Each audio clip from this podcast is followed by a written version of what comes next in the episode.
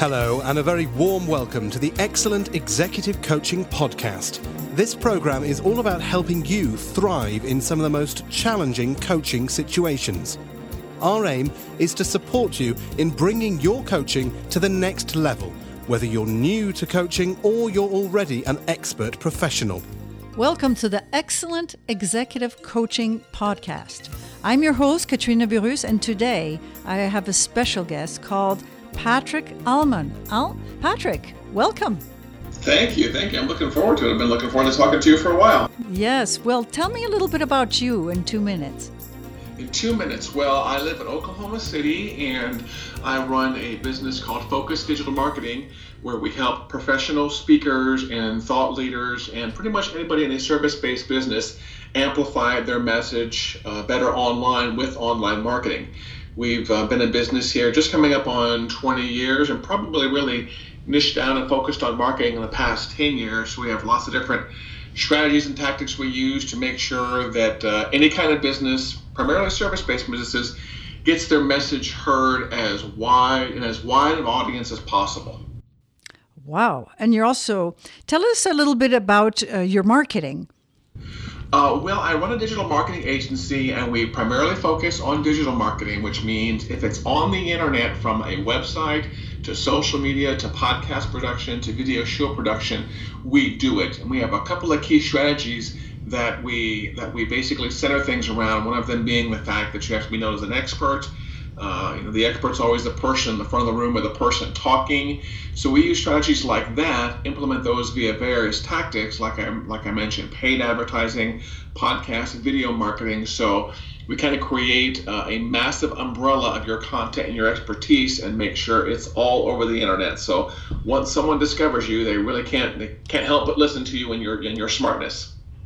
Excellent. And so, how did you come to that uh, business?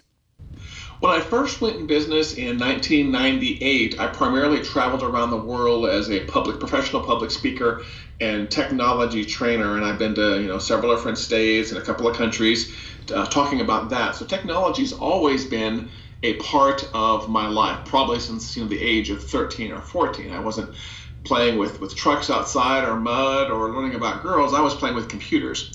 And about 10 to 11 years ago, when I was in business, I really realize that marketing is the key to making a business successful. Uh, the exact business that you have, the exact thing you do, whether it's pouring cement or public speaking or repairing computers or plumbing, those are kind of commodities. But the way you market yourself and the way you present yourself is the key difference, which is going to make or break your company and help you keep and last past that typical, you know, three-year failure mark. So once I realized that marketing was key, and we kind of had a beat on how to do it well, I we locked down and focused on that.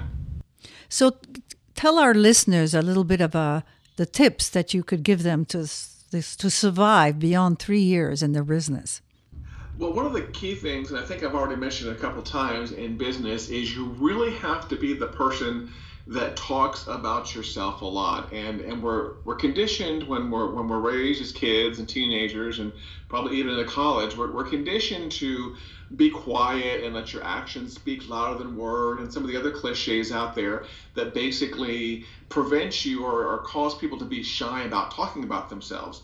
But some of the most successful businesses I've seen out there are ones that are regularly out there either in front of an audience or on a podcast or on a video show telling people what they do, not in a very, very sales or marketing or pitchy way, but just basically saying, here's what we do. We do a good job at it. If you want to do a good job at it, also, here is something that um, uh, you can do in your business. So, constantly giving tips and tricks, like I'm giving now, is a very good way of marketing, and people definitely don't do that enough. So, that's probably one of my big tips I'm going to be talking about. Is you just need to talk more about what you do and why you're so good at it. Excellent. And how did you start your business? I started my business, let me see. I used to work for the big uh, yellow car rental company, Hertz, here in Oklahoma City. And one uh, one time a vendor came in and saw that I was really good at picking up uh, picking up uh, technology and, and, teaching. And uh, unlike most typical technology people, I was very good at presenting myself in public, very good at standing in front of an audience. Most technology people would rather hide out in a dark closet with their keyboard and their mouse all day long, but I'm, I'm not that kind of guy. I'd rather be in front of the classroom. So they realized I was very good at that, and that vendor came back. It was actually a subcontractor. It's an interesting story. That subcontractor to the vendor came back in the evening one time at dinner and said, Hey, we want you to come work for us. And uh, I thought about it and I thought about it, and I kind of skipped the, uh, the middleman and I went back to the original software vendor and I said, hey, would you pay me for this and would you pay me more than the subcontractor? And they said yes. And then uh, at the time, it was ATBS Consulting, All Things Big and Small Consulting was formed. Kind of a, it took just one, one or two emails and I made that jump. Wow, congratulations. So, and so that's how you started the business. Can you give us uh, more about your experience and what you've learned on your journey? Well, what I've learned on my journey is is that um, probably the the more and the simpler you can explain things in any industry, again, whether it be you know plumbing or electrician or a public speaker or someone who runs a daycare or a teacher, the easier that you can explain things, and the more you can break down what you do into small, quantifiable, and easy steps, the easier and the more successful you are going to be in business. I've seen a lot of people that work in the digital marketing industry kind of overcomplicate this industry and they kind of get they kind of get down into the weeds sometimes when they're talking in front of an audience or whether they're, you know sending out an email and broadcast. I am the kind of the opposite guys. I try to make things dead dead simple so you can see why you do them. So in a, in a presentation for example i'm in the front of the room i'll start with okay here's the strategy and here's why we do this. And these are going to be the benefits of why you do it. And then you know, we'll get into the actual technical tactics of how you do it and accomplish it. And I've been told oftentimes when I explain a topic, people finally understand it. They can go to a they can go to a big conference with thousands and thousands of people and they can hear all kinds of experts and they take all kinds of great notes, but they don't understand why they're doing something. I tend to be pretty good at explaining why I do something. And so that's what I kind of teach my clients also is we eat our own dog food and we, we, we say just take what you're doing, making it very simple, show people why they should do it your way and why your way is better. And once you do something like that, you don't even have to sell that much. Once you explain what you do very well to someone and the light bulb finally goes on over your head, you don't have to sell that hard. Your, your service kind of sells itself. So you make things very simple and yes. explain it very well, and you don't become or come across as salesy. So exactly. Anything else that's so to not come across as a person that is trying to sell their product or their service. The um, I think there's a there's a key phrase I've heard before in business called a value proposition, and if you can explain your value proposition very well, again, you don't have to sell as much. Um, I've heard, I've often heard, you know, people who run candy stores or things like that. Uh, like there's a, like there's at the local mall here. I think there's a not a See's candy. There's uh, oh a, a Godiva store, and you know the Godiva store does very good at marketing, and they don't really have to sell that stuff that hard. Their stuff is presented very well, and people see the value in something like that, and it kind of sells itself. So you want to set yourself up as a business where it just kind of sells itself. People come to your website or they listen to you on TV or on radio or in a podcast, and they're and uh, again, your your service just makes sense, and, and people come to the mindset of, oh, I, I want that. I have to have that. How do I get that? Here's a, a blank check, and I'll pay whatever it takes to get it. So if you're really good at explaining your value proposition, you'll have a, a much easier time in business also. Well, that's good tips. And tell us also that um, you're also a speaker. So, how did you develop your speaking career? It's interesting. Um, I kind of developed my speaking career backwards. Uh, when I, I, talked a little bit earlier about how in 1998, around the time I started my business, um, for several years before that, I was kind of already doing public speaking inside the company. I was always the person called upon to either travel and train or even here in our local Oklahoma City location, sometimes I'd be on my feet five days a week in front of a classroom, taking very complicated technical topics and making them very easy to understand. So, in my, from what I understand about public speaking, I was already doing that. Eventually, I traveled around the world and did that. And then eventually, after that, I came back to Oklahoma City and stopped traveling so much. And then I discovered Toastmasters and I didn't didn't stay there very long, and then I discovered National Speakers Association, and so by the time I joined NSA, I'd already been speaking and traveling for probably 10 years, and so the concept of making money and being on my feet and and having stage skills, that's just kind of something that came about naturally. Uh, Toastmasters did help a little bit, and uh, to this day, even even seeing other people in NSA really helped my skills grow. But I kind of did it a little bit backwards. Is, is I it just kind of came naturally first, and then I kind of worked on the skills and the platform. So now uh, I don't travel as much as I used to. I'm more of a consultant that speaks versus a speaker that consults. But, but when I get a chance, I love to go on the road and explain to people how, how marketing will make their lives a lot better if they just do it my way. Okay, so speaking was a means to also promote your business or even get clients. And now you say you're not really put, putting speaking as the primary factor. Why is that? It's because I I think there's probably a couple of reasons. One, it's more beneficial for my business for me to do um, almost either you know speaking as more of a lead generator versus speaking as a revenue maker. When you do speaking as a lead generator for your business, you don't have to speak as much.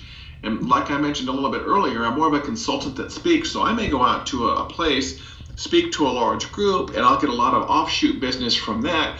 And that offshoot recurring business is a lot more beneficial for my business than, let's say, you know, a one time speaking gig of, of several thousand dollars. Um, one of the things I've just kind of learned again over the years in business is it's better to have smaller recurring in, income than kind of that more hit and miss larger income. I mean, I would love to, you know, travel three times a month and make, you know, $10,000 a pop on stage, but in more income wise, it's more stable for me to have, you know, maybe 10 or 20 clients paying me $1,000 a month. I don't have to travel as much. So it's, it's been good, you know, kind of revenue wise um, but also, I think nowadays I don't travel as much as I used to because I lived on the road when I first started my business from probably about 1998 to 2004. I was the definitive road warrior. I knew the security guys at the airport, I knew the luggage people, I knew the counter people, I knew the pilots, and that kind of wore on me. So I decided that consulting and speaking part time was a little bit better option than, than living on the road. Oh, I can understand that. So, what do you do on a daily basis to perfect your skills? On a daily basis, I uh, read a lot of trade magazines. I'll, I'll, read a lot of news from Google and places like that that I rely upon heavily in my marketing. And then uh, we have several recurring clients that we are responsible for on a weekly basis to make sure we are promoting them. For example, we have, uh, let's say, you know, right here off the top of my head, we have a, a, a plumber in uh, Tulsa, Oklahoma, who we're doing paid advertising for.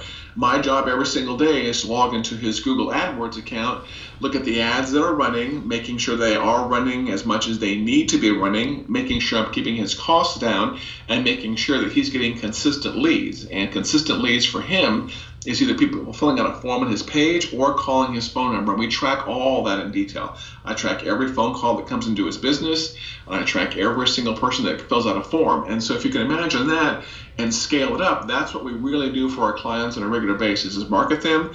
And then as leads come in for them, we can track them and show them that they're definitely getting a good return on their investment with us. And then, of course, my job is to eat my own dog food. So I spend a couple of hours each week doing my own marketing and then also, you know, occasionally I'll reach out to some conferences and things like that for some more speaking engagement, which, like I said before, is a good lead generator for me. So I split my time up in between looking for some speaking engagements, uh, marketing ourselves via maybe some cold outreach, and then also checking on my clients' campaigns and making sure they're getting their best bang for the buck.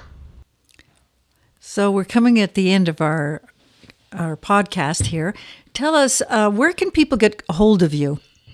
Uh, people can reach us at our main marketing website, which is allaboutfocus.com, A L L A B O U T F O C U S.com. We've had that uh, domain name for quite a while. And uh, also, if you just look for Patrick Allmond on social media, it's really hard to miss me. You can just Google my name, P A L L M O N D, you'll find me on YouTube. You'll find me on Twitter. You'll find me several places on Facebook.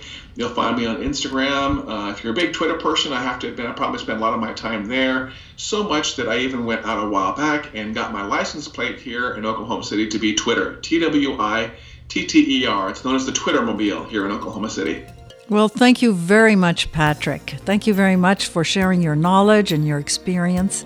And we look forward to seeing you at an NSA event. Thank you. I appreciate it.